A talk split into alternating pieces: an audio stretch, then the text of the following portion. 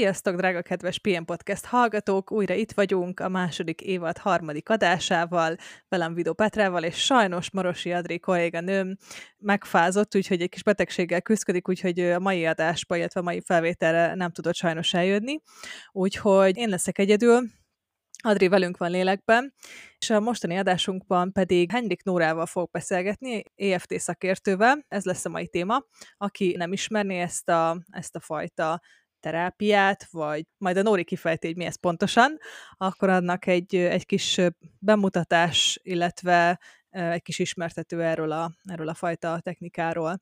Henrik Nóri kineziológus is egyébként, ugyanakkor EFT szakértő és lelki edző néven találjátok meg több felületen. Ő abban segít az embereknek, hogy csökkentsék az érzelmi stresszt és a negatív érzéseiket anélkül, hogy elfolytanák azt. Hát ez nagyon jól hangzik, Nóri. Azt gondolom, hogy aki nem tudatosan foglalkozik saját magával és, a, és a, az érzelmi blokkjainak feloldásával, önfejlesztéssel, önismerettel, azoknak óhatatlanul ugye bekapcsol ez a fajta, ez a fajta blokkolódás. Úgyhogy ezért gondoltam, hogy meghívlak. Ez nem titok egyébként, hogy ugye nekem is volt veled néhány ülésem EFT-vel kapcsolatban, amik egyébként nekem nagyon hatásosak voltak, de majd erről lehet egy picit később is saját tapasztalat kapcsán beszélek is, de kezdjünk is bele. Szia Nóri, köszönjük szépen, hogy eljöttél. Sziasztok! Én is nagyon köszönöm a meghívást, és hogy itt lehetek. Üdvözlök mindenkit, aki hallgat minket. Nagyon örülök neki, hogy az EFT-ről beszélhetek, Adrinak pedig jobbulást kívánok innen is. Mi is nagyon örülünk, hogy itt vagy. Kezdjük azzal, hogy mi, mi is ez az EFT, és hogy például te honnan, honnan hallottál erről, erről a módszerről. Természetesen. Az EFT az érzelmi felszabadítás technikának a rövidítése. Ez egy stresszoldó és személyiségfejlesztő módszer, ami közel 30 éves, Gary Craig nevéhez fűződik, aki egyébként Roger Callahan-től tanulta, aki egy pszichológus, nagyon jó ez a módszer, mert ötvözi azokat a technikákat, amik már önmagukban is hatékonyak. Például kérdezéstechnikát, NLP-t, kineziológiát, akupresszúrát, kis szamatodrámát. Nagyon sok mindent tartalmaz ez a módszer. Én ezért is szerettem bele. Én 2018-ban találkoztam ezzel a módszerrel augusztusban, körülbelül pont négy éve. Uh-huh. Édesanyám mondta, hogy végezzem el az egyes tanfolyamot, mert több szintje van az EFT-nek, Uh-huh. Magyarországon négy szintje van, és utána még lehet egyéb egyéb plusz képzéseket végezni. Ez egy közel másfél éves képzés. Van egy EFT Akadémia, Zsági András nevéhez fűződik, itt végeztem én is, és nekem azonnali megoldást hozott egy problémámra, egy uh-huh. lábfájdalomra, akkor már öt hónapja fájt nagyon a jobb lábam, és igazából semmi nem mulasztotta el. És az egyik első feladata az volt, hogy gondoljunk egy fizikai fájdalomra, hát mondom, ez remek, ilyenem van, ezzel tudok azonosulni, és tényleg egy kör után elmúlt ez a fájdalom. Én se hittem el, felálltam és elkezdtem ugrálni, hogy biztos, biztos tényleg elmúlt-e. Aztán minden reggel úgy keltem fel, hogy néztem, hogy biztos vissza fog jönni, meg úgy vártam, és egy olyan két-három hét után ráébredtem arra, hogy lehet, hogy tényleg nem fog visszajönni, és hogy érdekel engem ez a dolog mélyebben, és utána beiratkoztam a többi szintre, és ott ragadtam.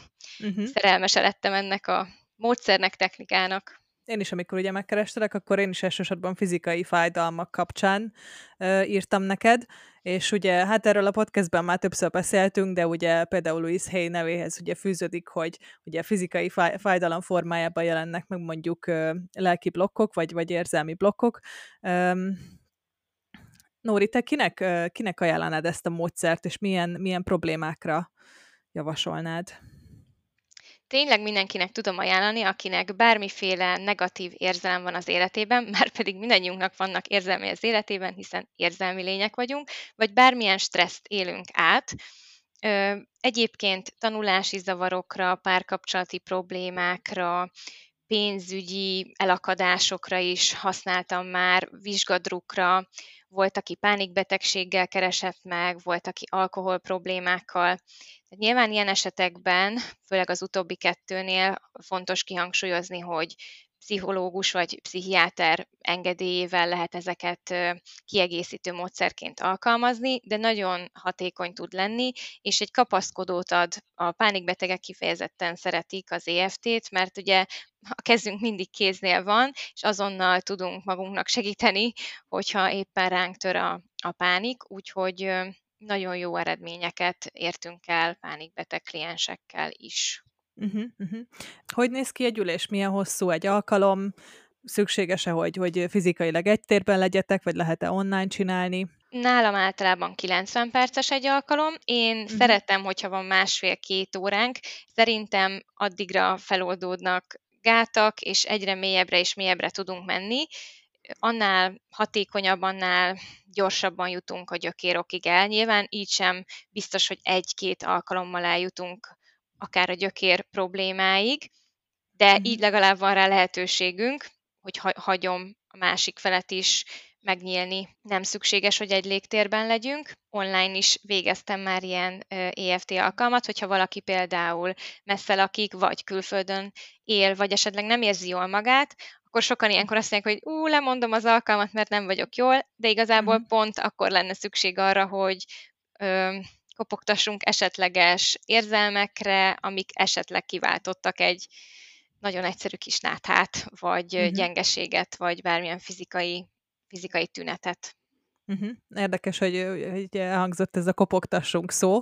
Nekem az EFT-ről hát nem akarok hazudni, de egy, hát talán négy-öt évvel ezelőtt ö, mesélt az egyik barátnőm, akkor kezdtem igazából ezt az önismereti, ezt az önismereti utat, és, és ő valahogy így felvetette, hogy van egy ilyen módszer, hogy kopogtassak, nézzek utána, és igazából akkor nem nagyon, nem nagyon ragadta meg a figyelmemet, viszont azt, aztán ugye elutaztam Ausztráliába, és aztán ugye kapcsolatban voltunk ugye mi is online, és láttam, hogy, hogy hogy te is csinálod ezt az EFT-t, és hogy ez az a kopogtatás, és úgy, úgy na, akkor úgy kicsit, úgy kicsit jobban összeállt így a fejembe ez az egész, és, és ugye akkor kerestelek meg, és ugye maga ez az egész ülés igazából egy kopogtatási technikáról szól, nem tudom, hogy esetleg erről tudnál egy picit beszélni, beszélni milyen pontokat kopogtat az ember, hányszor, milyen erősen kell kopogtatni, kell -e egyáltalán, vagy elég, ha csak gondolunk rá. Jó kérdések.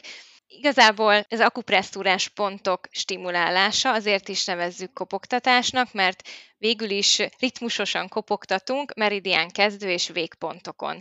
Tehát ez egy, gyakorlatilag egy teljes testes balanszot is ad, a kineziológiában például balansznak hívjuk. Az összes meridiánunkat kopogtatjuk egy-egy ilyen ülés vagy alkalom során. Mik azok a meridiánok, hogyha valaki esetleg nem tudná, akkor mi, mi az energiapályák, energiacsatornák, uh-huh. amiken keresztül áramlik a csi. Ugye az egész EFT is az a hagyományos kínai orvosláson, az akupresszúrán, akupunktúrán ö, alapszik. Tehát uh-huh. gyakorlatilag a meridiánok energiacsatornák, amiken keresztül áramlik a csi. Uh-huh. Ezeken a pontokon alacsonyabb az ellenállás, ezt a kínaiak már év, ezredekkel ezelőtt tudták, most viszont mi már mérni is tudjuk. Tehát ez már bizonyított tény, hogy ezeken a pontokon, ahol mi ténylegesen kopogtatunk, stimulálunk egy-egy pontot, jobban bemegy az energia, kisebb az uh-huh. ellenállás. Tehát ez mérhető. Uh-huh. Egyébként már az EFT Amerikában bizonyítékon alapuló terápiává minősült, Magyarországon még nem tartunk itt, Uh-huh. De több mint 250 tanulmány van az EFT-ről, miben, miben segít, vagy mi az, amiben kiemelkedő. Például azt is bizonyították, hogy egy óra ilyen kopogtatás 43%-kal csökkenti a kortizol szintet, ami uh-huh. nagyon jó eredmény, nem túl sok minden tudja ezt a számot hozni az az egyik stresszhormonunk, és mérték azt is, hogy mennyi lenne a normális. Gyakorlatilag nincs olyan ember, akinek normális, még azok az emberek is, akik ilyesmivel foglalkoznak napi szinten, és többször kopogtatnak, nekik is általában magasabb, mint az átlag. És hát azoknak, akik nem foglalkoznak ezzel, azoknak ez kétszerese, háromszorosa is lehet. Uh-huh. Hallottam olyat, aki azt mondta, hogy olyan, mintha az emberek úgy élnének, mint egy dzsungelben élnének, az az, az érzet, hogy bármikor, bárhonnan ránk támadhat valami. Tehát ez egy nagyon magas stressz szint, amiben egyébként mi élünk, és nagyjából hozzá is vagyunk szokva. Uh-huh. Igen, igen, ezt akartam mondani, és szerintem ez úgy, úgy fel sem merül talán sokakban, hogy amúgy milyen szintű stressznek vagyunk naponta uh, kitéve, mert hogy ugye annyira hozzá vagyunk szokva. Abszolút. Ráadásul, ha mondjuk gyerekként megszoktunk egy bizonyos stressz szintet, akkor nagyon könnyen alakítjuk úgy az életünket öntudatlanul, hogy ugyanolyan szintű stresszt fogunk felnőttként is megélni, hogyha ezzel nem foglalkozunk. Uh-huh. Ez, ez, én, én egyébként abszolút magamra veszem ezt a legutóbbi kijelentést. Én ezt már így megfigyeltem magamon, hogy, hogy az én anyam az így ö, akaratlanul talál valamit, ami miatt aggódnia kell. És hogyha az az adott szituáció megoldódik, akkor már is ugrik a következőre, hogy na akkor itt mi a, mi a probléma, mit kell megoldani, és, és most már nyilván tudatában vagyok ennek, és, és próbálom ezt azért valamennyire korlátozni, meg, meg úgy észben tartani, de ez az automatikus reakció, hogy valamiért mindig aggódni kell, és, és pörögnie kell az agyamnak valami. Ez nem csak rád jellemző, ez minden egyes emberre jellemző. Azt hiszem, hogy pszichológusok végeztek egy ilyen kísérletet, hogy az emberek gondolatainak egy nap 70%-a negatív. Hát ez elég rosszul hangzik, de igazából mi a célja az elménknek? az agyunknak, az a célja, hogy túléljünk. Tehát ő mindent, amit veszélynek titulál, attól ugye elkezdünk aggódni. És hát nagyon könnyen bekerül oda bármi, bekerülhet oda a pók, bekerülhet oda a repülés, ami stresszt okoz, és ez ugye mindenkinek más. Tehát van, akinek stresszt okoz, hogy lát egy kutyát, van, aki meg nagyon örül, hogy lát egy kutyát az utcán. Úgyhogy nem mhm. mindenkinek ugyanazoktól kapcsol be ugye a stresszhormon. Ugye említetted itt az előbb felsoroltad, hogy milyen jellegű problémákkal kerestek meg már téged. Milyen sikersztorikat tudtál hallani, mondjuk így a leg- legextrémebb történetet, hogyha elmesélnéd, vagy ami mondjuk neked számodra legmeghatóbb volt? Általánosságban azt szoktam mondani, hogy tényleg minden egyes alkalmat sikernek élek meg. Először is már az is nagy dolog, hogy az ember eljön, vállalja azt, hogy valamivel kapcsolatban elakadása van. És tényleg azt gondolom, hogy mindenki, aki jár ilyen helyekre, veregesse meg a vállát, mert ez egy nagyon fontos lépés, amit ugye otthon az ember egyedül tesz meg, úgymond, és ezért én minden egyes alkalmat sikernek élek meg, azt, hogy valaki bejön, megváltozik az arcszíne, a testtartása, a légzése, és tényleg egy uh-huh. más ember távozik, mint aki bejött, ezt nagyon jó látni. Vannak azért specifikus sikersztorik, az egyik első EFT alkalmam, ugye olyan négy évvel ezelőtt, amikor megkeresett egy hölgy, az anyukájával kapcsolatos konfliktusra dolgoztunk, nem, ez, nem, nem innen indultunk, tehát egy felszíni problémából indultunk lakásfelújítás, és aztán nagyon hamar eljutottunk oda, hogy nem ezzel van a gond, hanem mondjuk az anyukájával, és ami, ami nagyon csodálatos volt ebben, hogy utána írt, hogy még aznap sokkal jobb lett a viszonya az anyukájával, és az ekcémája is elmúlt. Wow. Úgyhogy ez éltem meg az egyik legnagyobb sikeremnek, és ez volt az egyik első ilyen uh-huh. pozitív élményem. De ezen kívül tényleg volt már nálam olyan, akinek az alkoholról sikerült leszokni, pánikbetegek, vizsgadrukkal kapcsolatban is volt olyan, egy-két alkalom segített. Volt olyan, aki utazás előtt eltörte a lábujját, és hát ezzel nem tudnak mit csinálni, mert nem tudják begipszelni. Mondták neki egy három-négy hétig pihentesse, mondta, hogy ez nem lehet, mert ő holnap utazik a világ másik felére, szó szerint. Úgyhogy akkor ö, dolgoztunk erre, hogy messzire utazik, hogy mi is történt, hogy elesett. Mondta, hogy lehet, hogy egy kicsit szabotálta magát, mert úgy érzi, hogy esetleg a többi kollégájának kellett volna mennie, nem neki, akkor ezzel is foglalkoztunk, hogy nem érdemli meg, hogy szabotálja magát, és azt mondta nekem olyan három nap múlva, hogy szinte alig fáj neki. Tehát kihoztuk wow. ebből a legjobbat, mert uh-huh. el mhm. tudott menni, és tudta élvezni az utat, ami, ami egy nagy, nagyon csodálatos dolog szintén. Úgyhogy számos sikerélményt éltünk már meg a klienseimmel. Uh-huh. Van olyan, amiről esetleg nem beszélhetek, tehát van olyan, aki még névtelenül sem vállalja, hogy ezekről beszéljek, úgyhogy kicsit ez egy ilyen nehéz dolog. Nagyjából van egy, van egy képünk arról, hogy mikre, mikre lehetne igen, használni igen. az EFT-t. Minden egyes ilyen akár önismereti technikával kapcsolatban, akár az EFT is például, ugye mindig annyit vesz ki belőle az ember, amennyit, amennyit beleteszed, amennyire ő maga megengedi neked, hogy belekérdez, hogy ő maga saját magára ránézzen, hogy ugye egyre mélyebb és mélyebb témákat ugye a felszínről elindulva egyre mélyebb témákra kopogtassatok akár. Abszolút fontosnak tartom én is, és az egyik legfontosabb, hogy kialakuljon a szimpátia és a bizalom. Úgyhogy én még úgy is szoktam alakítani, hogy lehetőleg ne is találkozzanak azok, akik jönnek hozzám. Tehát még ott is hagyok egy nagyobb szünetet, Uh-huh. És, és tényleg fontos, hogy meg tudjanak nyílni az emberek. Nagyon sokan mondanak el olyat, amit még soha senkinek nem mondtak el, mondjuk. Uh-huh. És nyilván ehhez idő kell, és szimpátia, hogy az elején is mondtam.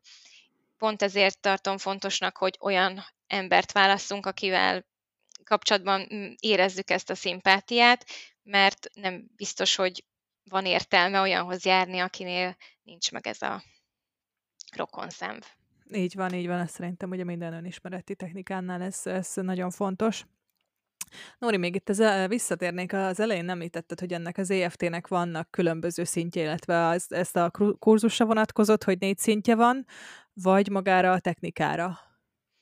Ez inkább a kurzusra vonatkozott, uh-huh. de talán az is, ahogy fel van építve ez a közel másfél év, ugye pont azért fontos, mert minden alkalommal mi is saját magunkon dolgozunk. Tehát minden uh-huh. alkalom nem, nem csak elméleti, hanem kőkemény gyakorlati óra is, és azt gondolom, hogy pont, hogy szükség van erre az egy-másfél évre, hogy az ember ezeken a saját elakadásain is dolgozzon, hogy utána emberekkel is ránézzen ezekre. Uh-huh. Amikor valaki elmegy hozzád, megkeres azzal, hogy szeretne vele dolgozni, akkor nálad van egy olyan alkalomszám, amit te úgy célnek tűzöl ki, nem tudom, három-öt alkalom, vagy ez teljesen a, a klienstől függ, hogy ugye milyen gyorsan tudtok haladni az adott problémával? Ez az, ami egyéni, ez az, amit sajnos nem látok előre. Szoktam mondani, hogy nincsen jós gömböm, hogy belenézzek. Tényleg volt olyan, hogy egy alkalom, és megoldódott az adott probléma. Nyilván ilyenkor az ember jön egy következővel, hogyha önismereti úton van, mert ő is tudja, hogy van még esetleg a tarsajában olyan, amire érdemes lenne ránézni.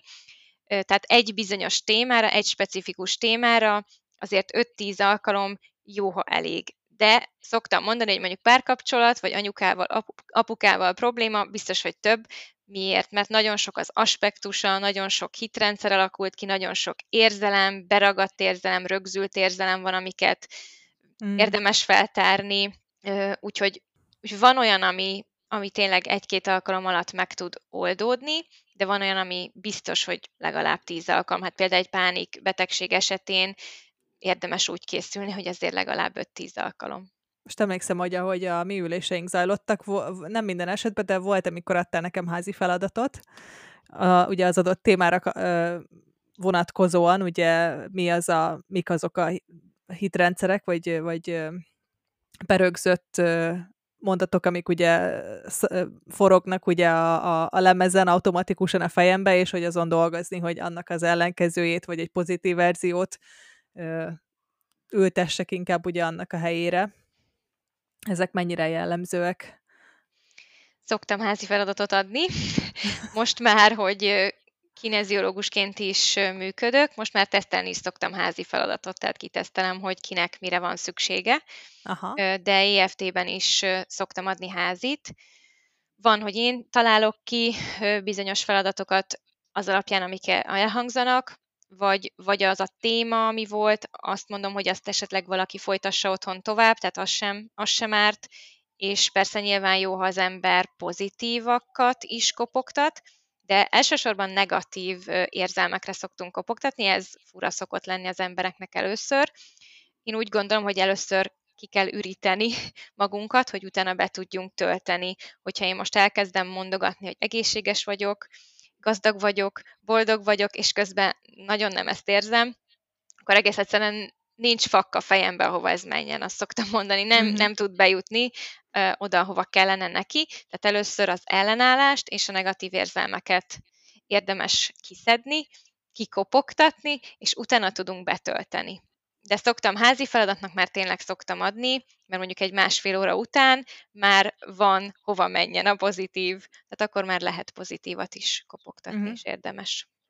Igen, ez nagyon jó, nekünk is volt egy adásunk a toxikus pozitivitásról, hogy ugye a teljes mínuszból, mondjuk mínusz százról elkezdem mondogatni, hogy én milyen jól vagyok, hát az agyam biztos nem fogja elhinni. Úgyhogy egyébként ezzel én is abszolút egyetértek, hogy, hogy a legelső lépés az, hogy elfogadni azt a helyzetet, amiben, amiben éppen vagyunk, hogyha ha szarul vagyok, ha, ha bármi, bármilyen negatív érzésem van, akkor azt egyáltalán beismerni, hogy igen, most ez így van, és akkor onnan lehet ugye szépen uh, fölépíteni. Hát Abszolút. a pozitívba. Uh-huh. Az EFT alapmondata ugye az, hogy annak ellenére, hogy például dühös vagyok, vagy haragszom, mégis szeretem és elfogadom magam. Hmm. Ugye az emberek általában, amikor dühösek, nem szeretik magukat, nem fogadják el, hogy dühösek, hanem még ellen is állnak annak, hogy dühösek, vagy mondjuk gyerekkorukban rájuk szóltak, nem szabad hisztizni, dühöngeni, mosolyogjál, nincs is neked akkora bajod, ezt egyrészt tudatosan értjük, csak hát a tudatos tudatunk az mondjuk 5-10 százalék, és hát a 90-95 tudattalanunkban meg ott vannak a negatív érzelmeink, például düharag, ami egy alapvető emberi érzelem, miért is ne lehetnék én dühös. Tehát először elmondom, hogy igen, annak egy dühös vagyok, mégis szeretem és elfogadom magam. Mm.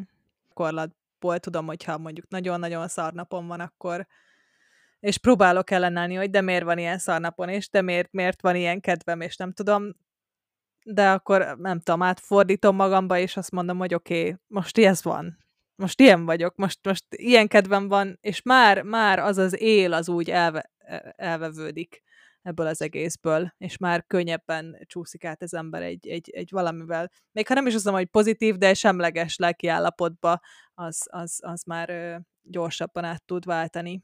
Így van. Az ellenállás szerintem is az egyik legnagyobb ellenségünk, mert gyakorlatilag ellenállunk annak, ami van, ellenállunk a jelennek, kicsit ilyen mhm. skizofrén állapot, hogy nem fogadom el azt, hogy esik az eső, nem fogadom el azt, hogy ez történt, nem fogadom el, hogy ezt mondta valaki, és mivel ellenállok, még több erőt és energiát adok annak, amit nem szeretnék. És ezáltal annak adom a figyelmemet és az energiámat, amit nem szeretnék. Tehát gyakorlatilag azt szoktam mondani, egy erő és ellenerő, amíg ellenállok, addig fenntartom a problémát. Ha már nem állok ellen, akkor nincs minek, nincs minek ellenállni. Hmm. Megszűnik az ellenállás. De hát ez egy nagyon nehéz dolog. Szerintem ez az egyik, az egyik, hanem a legfontosabb dolog, amivel szoktam foglalkozni mindenkinél. Az ellenállás. Ellenállok a, az életnek, a gyógyulásnak, a fejlődésnek, a változásnak, hát ennek minden ember ellenáll szinte. A változásnak. A változásnak. Uh-huh. Igen. Mert ugye jól megszokott. Még ha rossz is, akkor is már megszoktam, és már ismerem. Így van, ismerős és biztonságos, és a túlélésemet ez szolgálja, hogy ismerem. Néhány láttam egy interjút a Joe Dispenzával. Tőle hangzott el, hogy, a, hogy az emberek gondolatainak 90%-a naponta mindig ugyanaz. Tehát, hogy ugye mennyire a megszokások, mennyire a, a, a bevett dolgok emberei vagyunk, hogy, hogy még az újnak, ú, nem, nem, nem. Még hogyha tudom, hogy esetleg, esetleg jobb, jobb lehetne egy új szokás által, egy új gondolat által, bármi, akkor is maradok annál, ami ugye már bevett. És ugye erre csak arra csatolva vissza, hogy ugye mennyire nehéz a változást elindítani egyáltalán. Több, többek között nem csak ez vezet, de például egy bántalmazó kapcsolatban így könnyű benne ragadni, hogy azt hmm. ismerem, és ez nagyon rosszul hangzik, de tudom, hogy holnap háromkor mondjuk mi fog velem történni. Ellenben nem tudom, hogyha ebből a kapcsolatból kilépek, mi fog velem történni. És azt már ismerem, és tőle már tudom, és tőle már azt is tudom, hogy de ezt már túléltem, hogy mondjuk ez történt. Tehát könnyű benne ragadni a megszokásban. Ugye munkahelyeken is az emberek hosszú évekig, évtizedekig ott tudnak ragadni, mert már ismerem, bár nem szeretem a munkám, sem a főnököm, sem a mit csinálok, de ismerem, és hát ez ez nehéz, tényleg nagyon nehéz, mert ellene vagyunk a, az alapvető természetünknek a túlélésnek, de érdemes néha azért kijátszani a saját elménket, és megkérdőjelezni ezeket a dolgokat, és megvizsgálni máshogy, mert különben benne ragadunk abban, amit nem szeretnénk. Hmm, igen, ez mekkora stressz például egy új munkát keresni, vagy egy új, ugye felmondani, és, és akkor az már, már maga a gondolat egy akkora stresszt vált ki, hogy, hogy aztán még végül meg is tenni, hát az, az tényleg egy eléggé gyomorszorító érzés tud lenni. Nóri, említetted, hogy te is kineziológiával is foglalkozol, tudom, hogy természetgyógyászat vizsgát is tettél, tehát ugye akkor azzal is foglalkozott, tehát nagyon sokrétű a, a tudásod, és a, az, amilyen terápiákat tudsz csinálni. Te az EFT-vel kapcsolatban és ugye az elején mondtad is, hogy, hogy mondjuk mélyebb témák, gyerekkorból, gyökerező, stb., hogy azt, azt pszichológussal is, vagy, vagy csak pszichológussal, tehát igazából az lenne a kérdésem, hogy, hogy csak magát az EFT-t ö, javasolná, de vagy ez kiegészítő más terápiákkal együtt végzendő? Az EFT egyébként önmagában is megállja a helyét, Viszont szerintem kevesen vannak, vannak, akik tisztán csak ezt használják, mert mire valaki eljut oda, hogy EFT-t tanul, szinte biztos, hogy valamit már tanult. Én is mondjuk tanultam előtte coachingot, utána elkezdtem fülakupunktúrát tanulni, kineziológiát, tehát az ember, ha belekezd egyfajta önismeretbe, önfejlesztésbe, tanulásba, akkor annak sosincs vége. Tehát szerintem mindenki úgyis a saját személyiségére szabja az EFT-t, és egyébként az EFT könnyen kombinálható más módszerekkel, úgyhogy alkalmas rá, de arra is, hogy önmagában úgymond csak ezt használjuk. Tehát így is nagyon jó eredményeket hoz. Ugye, ahogy említettem, van is már róla több tanulmány, mm. elsősorban PTSD-s, tehát posztraumás stressz szindrómát vizsgáltak, szorongást, sóvárgást, tehát mondjuk édesség iránti vágyat, ezt is, erről is van több tanulmány, úgyhogy nagyon jó eredményeket hoz önmagában is, de abszolút könnyen kombinálható más módszerekkel is, hogyha valaki szeretné bármilyen pszichológusok is, kócsok is, kineziológusok és mentálhigiénés szakemberekről is tudok, akik kiegészítésként esetleg használják. Um, és akkor zárásképpen, Nóri, mondjuk el, hogy akinek esetleg felkeltettük az érdeklődését, és szeretném menni hozzá DFT-re, vagy a, az, az előbb említett terápiák közül bármelyikre, akkor uh, hol tud téged megtalálni? Köszönöm szépen. A honlapom lelkiedző.hu, ami körülbelül egy hónapon belül remélhetőleg meg is fog újulni. A Facebookon is megtaláltok EFT kedvelők csoportjában, itt vagyok a legaktívabb. Youtube-on is fönt vagyok a saját nevemen, Henrik Nóri néven, és Instagramon fönt vagyok lelkiedző néven, és blogot is vezetek lelkiedző néven. Ezeken a fórumokon találtok meg egyéni alkalmakat, és egyébként csoportos alkalmakat is szoktam szervezni, és táborokat is. Hmm. Na, ez nagyon izgalmasan hangzik, úgyhogy hát reméljük, hogy, hogy felkeltettük itt az érdeklődést akár az EFT-vel, akár Nórival kapcsolatban.